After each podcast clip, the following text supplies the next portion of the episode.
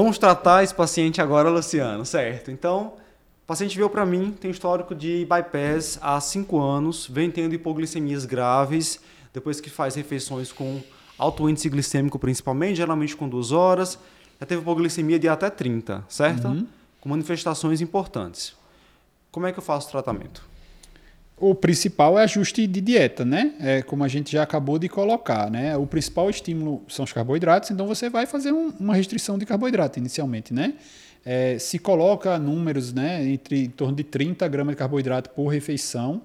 É, você limitar esse número, né? Não assim como o, toda refeição tem 30, não. O máximo de 30. É, e aí nos lanches ter um máximo de metade disso, em torno de 15 é, esse ajuste de você pode uh, colocar, preferir carboidratos de absorção mais lenta, carboidratos mais complexos, é, que aí vai ter esse índice glicêmico, essa relação carboidrato-peso total é, menor, né? E um menor índice glicêmico faria com que essa absorção fosse mais tardia e aí você ia casar de novo, né? Aquele pico da insulina com o pico é, do carboidrato, da glicemia, né? Uhum. Então, o carboidrato complexo acho que é o principal ponto aí do tratamento. Pode-se usar fibra alimentar, né? Para você usar junto com a refeição.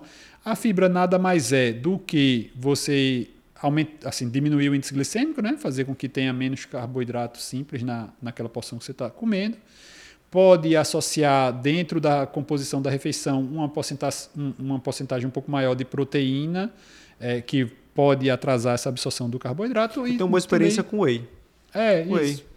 É, aí tem que ver só a tolerância do paciente. Uhum. Às vezes, né? Whey tem gente que sente muito desconforto abdominal, e principalmente paciente pós-bariátrico, como tem essa história da, da passagem rápida poderia ter alguma intervenção, mas geralmente, às vezes, até muito nutricionista usa whey né, uhum. para evitar a perda de massa muscular nesses pacientes, né? Então, você pode associar proteína, pode associar é, gordura também, né? Às vezes, para diminuir a absorção, mas aí fica meio controverso por causa da história do peso, né? Se o paciente já tem obesidade, né? Mesmo que seja uma obesidade é, não posso usar esse termo, né? Mas às vezes é uma obesidade controlada, né? se é uma obesidade que perdeu peso e ficou bem, ele tem ali a predisposição de reganho de peso. Então, estimular o consumo de gordura nunca é muito é, interessante. É, fala-se na gordura até como uma opção de fonte calórica, já que ele vai ter que restringir o carboidrato. É, mas... mas assim, nesse paciente que você quer, no mínimo, manter o peso que ele já perdeu. Exato, exato, exato. tem que ter cuidado.